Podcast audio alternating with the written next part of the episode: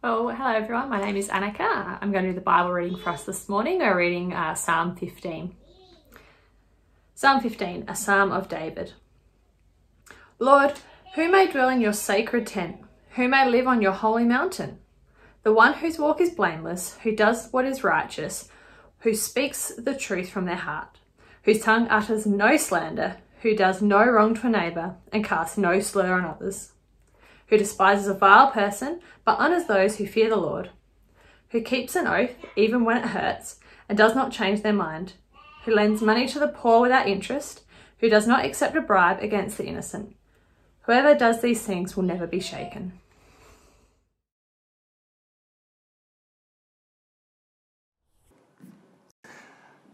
Uh, well, it's great to see you here one more time at Trinity Church, uh, Colonel Light Gardens. Um, as you know, my name is Jeffrey Lynn. I'm one of the pastors at Trinity Church Adelaide, and it's been a real privilege and delight to be with you these last three weeks here, uh, looking at some of these great Psalms from the Old Testament.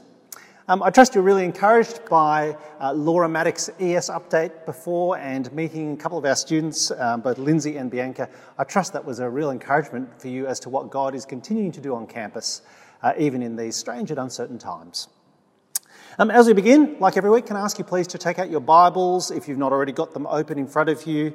Um, if you haven't had a chance to download the sermon outline, it'd be great to have that there as well. And you'll notice actually on the outline that the Bible passage is printed there in front of you. So if that's an extra incentive, uh, there's a couple of blanks for you to fill in on the outline as we go along too. Uh, the other thing to let you know is I got such a positive feedback about my really tacky night scope vision from last week that I've got more show and tell today because, yeah, as I said, why not make the most of it? Actually, I thought I might water the pot plant while I'm here. So there you go. I know some of you have been concerned about that over the last few weeks. Anyway, enough fooling around. Uh, let's get into it. Uh, you'll see that I've headed this talk, The God Who Has Invited Us Over. Um, I, am, I actually spend quite a lot of time thinking about my talk titles each week. I don't know if you've noticed this, and it's quite okay if you don't. But this week's title is especially important, and I hope that will become obvious by the time we get to the end of the talk. Um, given obviously lockdown restrictions, which you know, I'm recording on Wednesday, hopefully on Friday we'll have some good news, but who knows? Nevertheless, they're here for a while. I'm sure you can see the topical theme uh, behind my title The God Who Has Invited Us Over. I'm going to follow the same structure as I had the last couple of weeks. Uh, firstly, what Psalm 15 tells us about God and what He is like. Uh, then, second, how it points us towards Jesus. And then, thirdly and finally, what it might ask of us today. So here we go then. Point one what Psalm 15 says about God. Uh, like Psalms 13 and 14, um, it's in two parts. It begins with a pretty blunt and to the point question in verse 1. And the second part is David's longer and much more searching answer in verses 2 through 5. So let's pick it up then in verse 1. Verse 1, Psalm 15, a psalm of David Lord, who may dwell in your sacred tent? Who may live on your holy mountain? Uh, as in the previous two Psalms, David wastes no time in setting up the problem. If you remember, Psalm 13 began, How long, Lord, will you forget me forever?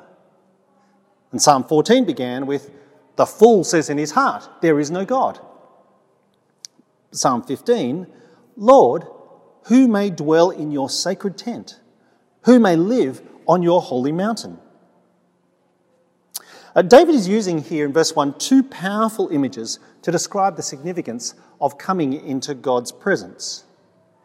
He speaks of the tent, uh, and that takes us all the way back to Sinai and the giving of the Ten Commandments. But he also speaks of the mountain. And at this point, I think he's pointing us towards Zion, to the city of David, the city of God, in fact. Uh, Psalm 48 will go on to describe Zion as being the joy of all the earth. And so, one level, after verse 1, we might find ourselves saying, well, look, that all sounds pretty good. Where's the problem? Well, that actually lies in the two adjectives that David has chosen to describe that place where we can come before God. Did you notice? The sacred tent and the holy mountain. Sacred tent and holy mountain. Now, one level, even the way in which verse 1 is framed suggests that there are going to be complications. Uh, who may dwell? Who may live? I think they're warnings against us being too casual, of assuming that when it comes to God's place, we can just saunter in on demand. But it's particularly those words sacred and holy that remind us that the Lord is pure and perfect in every way that you and I are not. And that's deeply problematic because the Bible consistently says that if we were to draw near to God, then, and this is to use a metaphor I know we're all familiar with, if we were to draw near to God, then we would be the contaminant. We would be the contagion. And so it's for that reason that the Bible insists we have no place in His presence. Think, for example, of Isaiah's woe is me lament when he finds himself in the temple. Or Joshua prostrate before the commander of the army of the Lord. Or Moses cowering before the not burning bush. In each of these incidents, they are not casual, they are totally overwhelmed by the prospect of us sinners before a holy and righteous God. And so after verse 1, we're actually left wondering if the answer to David's opening question, you know, who may dwell in your sacred place, uh, who may live on your holy mountain, we're actually wondering if the answer is no one. Is David saying that our sin is insurmountable? Well, let's see how he resolved the problem then in verses 2 through 5. Psalm 15, verse 2, let me read it. The one whose walk is blameless, who does what is righteous, who speaks the truth from their heart, whose tongue utters no slander, who does no wrong to a neighbour, and casts no slur on others, who despises a vile person, but honours those who fear the Lord who keeps an oath even when it hurts and does not change their mind, who lends money to the poor without interest, who does not accept a bribe against the innocent. Whoever does these things will never be shaken. Well, what's David doing? He seems to be giving an extensive list of requirements for what you and I must do to be admitted into God's presence. Although, if I can flag where I'm going with this talk, I'm going to ask if that's actually the right way for us to read verses 2 through 5. Before we get, me, get there, let me just make three comments about this list in verses 2 through 5. Uh, three, three brief comments. Firstly, uh, there are different ways to categorise these requirements, but all of them express just how comprehensive the list is. So, for example, you could look at them as a series of do's and don'ts. Take, for example, verse 2. The one who whose walk is blameless, who does what is righteous, who speaks the truth from the heart, there are some things he must do. On the other hand, verse 3, the one whose tongue utters no slander, who does no wrong to a neighbour, who casts no slur on others. Do's and don'ts. Or perhaps a different way of looking at the list um, is to observe that sometimes it's about not just avoiding evil, but actually proactively seeking to bless others. So, for example, look at verse 3 and the second line there. Uh, the one who does no wrong to a neighbour, that's avoiding evil, but that's not enough. Verse 5, uh, the first part of verse 5, who lends money to the poor without interest. Someone who takes initiative to be a blessing to others. It's interesting to notice that there's an emphasis on being willing to stand up for what is right uh, even if that comes at personal cost. So, for example, verse 4 uh, who despises a vile person but honours those who fear the Lord. And there's also an emphasis on conduct in private, how you act when no one but God sees. So, for example, verse 4, third line, who keeps an oath even when it hurts and does not change their mind. Or verse 5 who does not accept a bribe against the innocent. So the first observation is there are different ways of describing or uh, grouping these characteristics, but they're all comprehensive in nature. A second observation um, it's interesting that in verses 2 through 5, there's absolutely no reference to religious practices. No reference to religious practices as a requirement to enter into God's presence. There's no mention of offering sacrifices, no mention of tithing, no mention of serving on ministry teams, if I were to give a modern day equivalent. Now, don't get me wrong, those things are important. But verses 2 through 5, I think, are a reminder that God sees the whole of our lives. He sees what we do Monday through Saturday, not just on Sunday in church. As we saw last week, it's an example of how the vertical, our relationship with God, shapes the horizontal. The two are intrinsically connected. And if I can offer a personal testimony at this point, uh, that realization, that realization that God sees the whole of life, uh, well, that's why I became a Christian in my mid teens.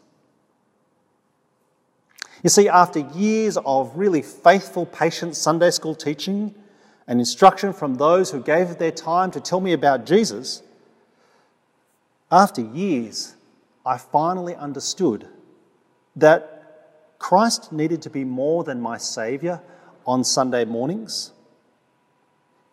His sacrifice demanded that he be my Lord every day of the week. And the third, and uh, I guess brief observation about that list in verses 2 through 5 is that, if I can put it this way, um, most of those qualities, they are universally applicable. They are universally applicable. They're not tied to specific circumstances that could apply to anyone in society, regardless of their socio-economic status or their station in life. Uh, perhaps the one exception is verse 5 who lends money to the poor without interest. I suppose if you are the very poorest person in society, you'd be the only person who do, to whom that doesn't apply. But for pretty much all of us, there is someone who is always less well off than we are. Well, let me pause and ask you then how do you feel when you read the list in verses 2 through 5? How do you feel when you read the list in verses 2 through 5? Now, partly your answer, I suspect, will depend on who you think the list is being applied to. You see, if the list is being applied to others, then, well, actually, quite frankly, I'd love to have those kinds of people in my house. Because I'd love to have those kinds of people in my life. But of course, if verses 2 through 5 are applied to us, well, this is where it gets tricky. It gets tricky because the list is so comprehensive, and then we remember just how inadequate we are in comparison. Do you remember what we saw last week in Psalm 14? It's kind of hard to forget, wasn't it? All have turned away. There is no one who does good, not even one. And that, I think, leads us to one of two responses to Psalm 15, uh, neither of which, to be honest, are particularly positive. So, one response is having read this list in verses 2 through 5, you just end up feeling guilty and depressed. I can't do all those things. Actually, who on earth could? This, I think, is likely for those of us who are very sensitive to our failures and our inadequacies. Of course, the other response is not particularly positive either. The other response, as opposed to guilt and depression, the other response would be, well, what I would call apathy and denial. To say, sure, that's a pretty big list in verses 2 through 5, but that's no problem for me. I'm a pretty good bloke after all. Can I say that that's not how the Bible describes God's assessment of us? My usual response when someone insists, you know, I'm not a sinner, is to say, well, you've just lied, so welcome to the club. How we answer the question, how do you feel about reading verses 2 through 5, is often conditioned, I think, by our default personality, by the way in which we look at the world as a whole. And that means, I think, that the more important question posed by verses 2 through 5 is not, how do I feel when I read the list? The more important question is, what's the purpose of the list? What's the purpose of all of these characteristics described in verses 2 through 5?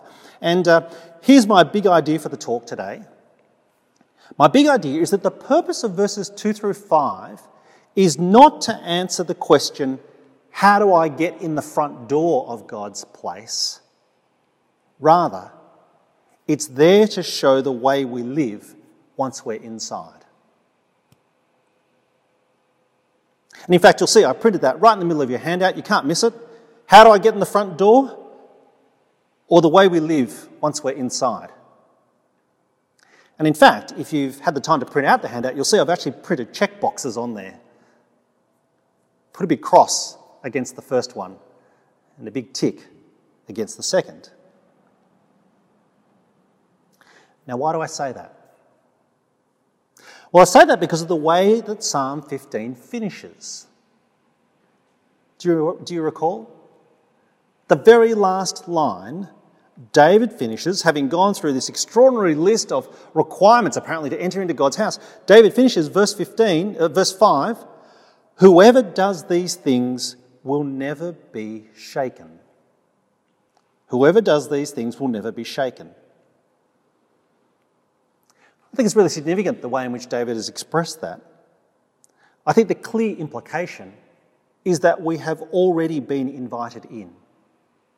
We have already come into God's sacred tent, to his holy mountain. And so, presumably, David thinks it's possible to live in the way in which Psalm 15 describes. Otherwise, listing all those requirements will only serve to prove our unworthiness.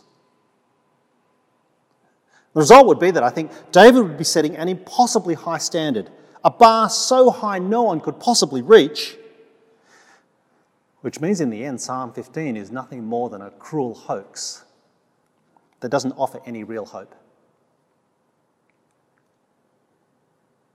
Instead, if the purpose of Psalm 15 is to show us how to conduct ourselves in a manner worthy of God, how to conduct ourselves in a manner befitting of our hosts when he invites us into his home, well, I think that leads to a third response. A much better response, in fact. See, not denial, not wallowing in denial or feeling depressed, rather, being really, really excited about the prospect of pleasing God, of even enjoying being in His presence.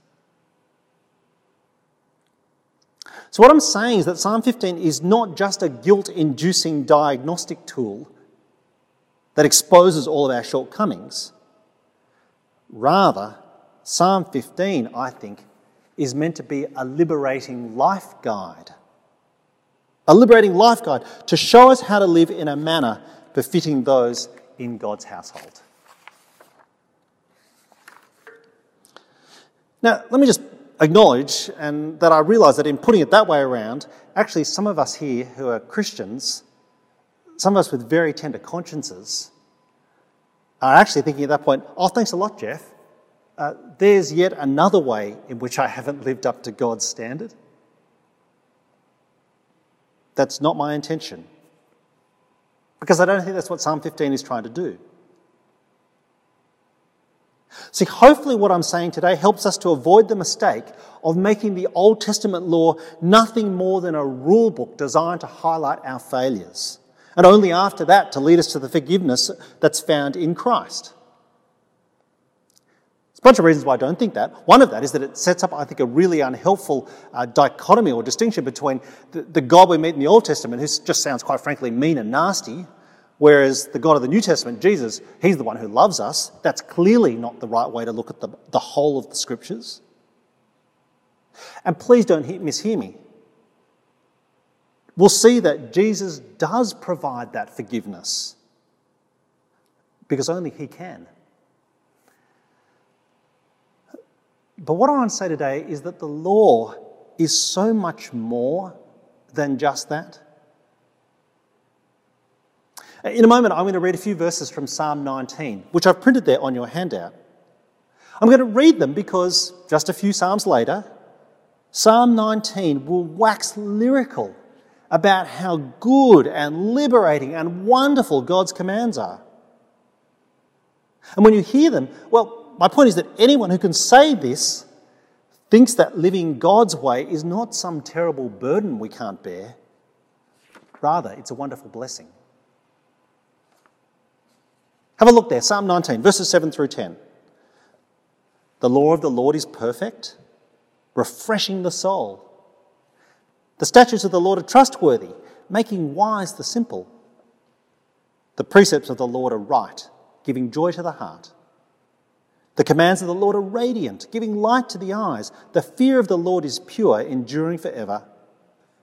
The decrees of the Lord are firm, and all of them righteous. They are more precious than gold, than much pure gold. They are sweeter than honey, than honey from the honeycomb. What a wonderful way to describe God's law. More precious than gold, sweeter than honey. And I wonder if this is how David can still say in verse 5 Whoever does these things will never be shaken. This from the man who will confess his wretched sinfulness in Psalm 51. Well, that's point one what Psalm 15 says about God. Let me move more quickly then through points two and three. How does it point us to Jesus? And then what does it ask of us today? How does Psalm 15 point us to Jesus? Uh, well, because Jesus brings us a much fuller revelation of God than David ever knew. Uh, as in each week, there's a number of different ways. Let me just briefly mention a couple. Uh, Jesus, I think, actually raises the bar even higher than Psalm 15. Uh, if you remember the Good Samaritan and Jesus' answer to the who is my neighbor, it's not just those I like, but even those who are sworn enemies. Uh, but thankfully, it's Jesus who does keep all of these commands, the ones in Psalm 15 and beyond, uh, and keeps them in a way in which you and I cannot. Of course, the reason he does so is that he might enter God's house and usher us in as well. It's as if, having kept all the requirements of the law, Jesus is the one who is first admitted and then says to the bouncer at the gate, uh, It's okay. This one's with me. You can let him or her in as well. Uh, I think that's the point of Jesus' image in John 14 about going ahead to his Father's house to prepare a room for each one of us as well. Psalm 15 also points, I think, to Jesus because it's Jesus who assures us that we can please our God. Now, there's lots of different ways I could show this, but actually, the one I just want to mention in passing is the famous parable of the talents or the bags of gold. You know, the one with the master who goes away and leaves three servants in charge of his various possessions and comes back and holds them to account. Now, rightly, we focus on the third servant, the one who has failed to act in a way that's pleasing to his master. But do you know what? The first two servants actually did the right thing and they were blessed for it. But perhaps the final way I think in which Psalm 15 points us to Jesus is with the reminder that the Holy Spirit um, is in each of us individually. You recall that last week we saw that one of God's kindnesses is the gift of the Holy Spirit to us, to his people, 1 Corinthians 3. We'll take a look at 1 Corinthians chapter 6, uh, verse 19, printed on your handout. Do you not know that your bodies are temples of the Holy Spirit who is in you, whom you have received from God? You are not your own, you are bought at a price. Therefore, honour God with your bodies. The reason why I've mentioned 1 Corinthians 6 is because even if you and I feel that we are not worthy to be in God's house. God, by His Spirit, has taken up residence in us. Well, what Psalm 15 says about God, how it points us to Jesus, let me finish then just with a very brief reflection on what it asks of us today. Uh, back to my big idea again. Um, Psalm 15, I think, is not so much about all the things you must do to secure an invitation into God's presence. Rather, Psalm 15 is about how we are to live once we're inside and already belong. And that's why I said that the title of the talk was particularly carefully chosen this week. You see, I didn't call the talk The God Who Invites Us Over, but rather the God who has invited us inside already. Because I trust you can see that there's a world of difference in how you interpret Psalm 15 either as someone who's desperately trying to meet the entry requirements, never quite certain that you've done enough, or someone who is confidently and joyfully intending to live a particular way in God's house because He's already welcomed us in. There is a world of difference between those two. Uh, I think if I can give a parallel, as in our friendships, all of us can tell the difference between someone who says, If I do this, will you be my friend? And someone who says, Because you are my friend, I will treat you this way. How do we help that point to stick as we go from here this week? Well, show and tell time. Uh, here we go. How do I help us to remember that Psalm 15 is not meant to be just a guilt inducing diagnostic tool but a liberating life guide?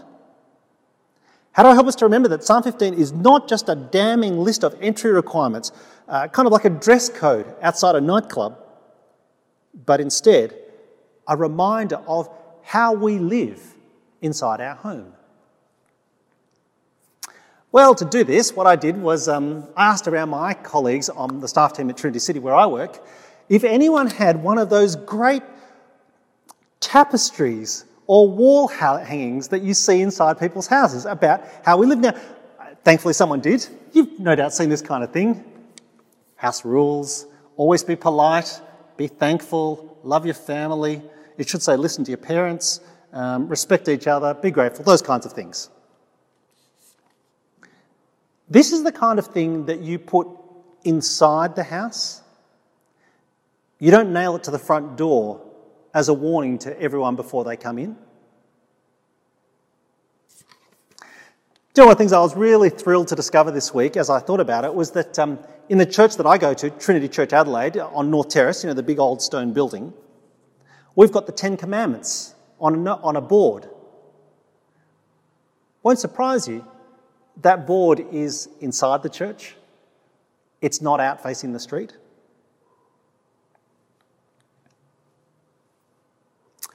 If you're here today, if you've logged on and found your way to this online church service and you're someone who's not a believer, then to add my welcome to that that you heard before, uh, we're really glad that you've given some time with us. I wonder if what you've heard this morning might perhaps recast God in a more positive light for you. See, Psalm 15 is describing a God who longs for us to come to Him. In fact, he's gone to incredible lengths to bring us in. He sent his own son to come and get us. His son, whose death was necessary to bring us life. Now, I get that in just saying that. You might be thinking, well, how does that work? How is that possible? Can I encourage you? Stick around afterwards and perhaps ask, or even better, come along to the life course that you've heard about already. Uh, this is one of the ways in which this church tries to help explain to people ultimately who Jesus is and why he's someone who is worthy of your investigation and your life. If you're someone who's not a Christian, can I say this is the kind of community that Christians aspire to create? See, a Christian community or a church is just the sum of a whole bunch of people trying to live the way in which Psalm 15 describes. And if I can put it this way Psalm 15 describes how the members of this church are committed to treating you. Because the vertical always shapes the horizontal. And yes, of course, they're not perfect, but at least they're trying. If you are a believer, then what I'd like to say to you today from Psalm 15 is rejoice. Rejoice. You can please God more and more. I found myself thinking about this this week. Uh, here's an illustration that perhaps might confirm for us how we're to live before God in this most holy and sacred place. In, if I can put it this way, in the rarefied air of God's throne room. I found myself wondering what it would be like if you were invited for tea at Buckingham Palace. My guess is that if you were fortunate enough to receive such an invitation, then you'd want to know the protocols for how to act and behave, how to address the Queen, when you ought to sit and stand, what topics of conversation you should or should not raise, which of the 17 knives and forks you're meant to use at which particular time.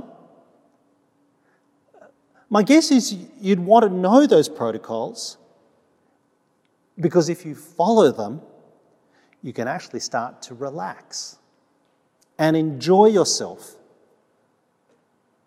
unafraid that you'll be kicked out.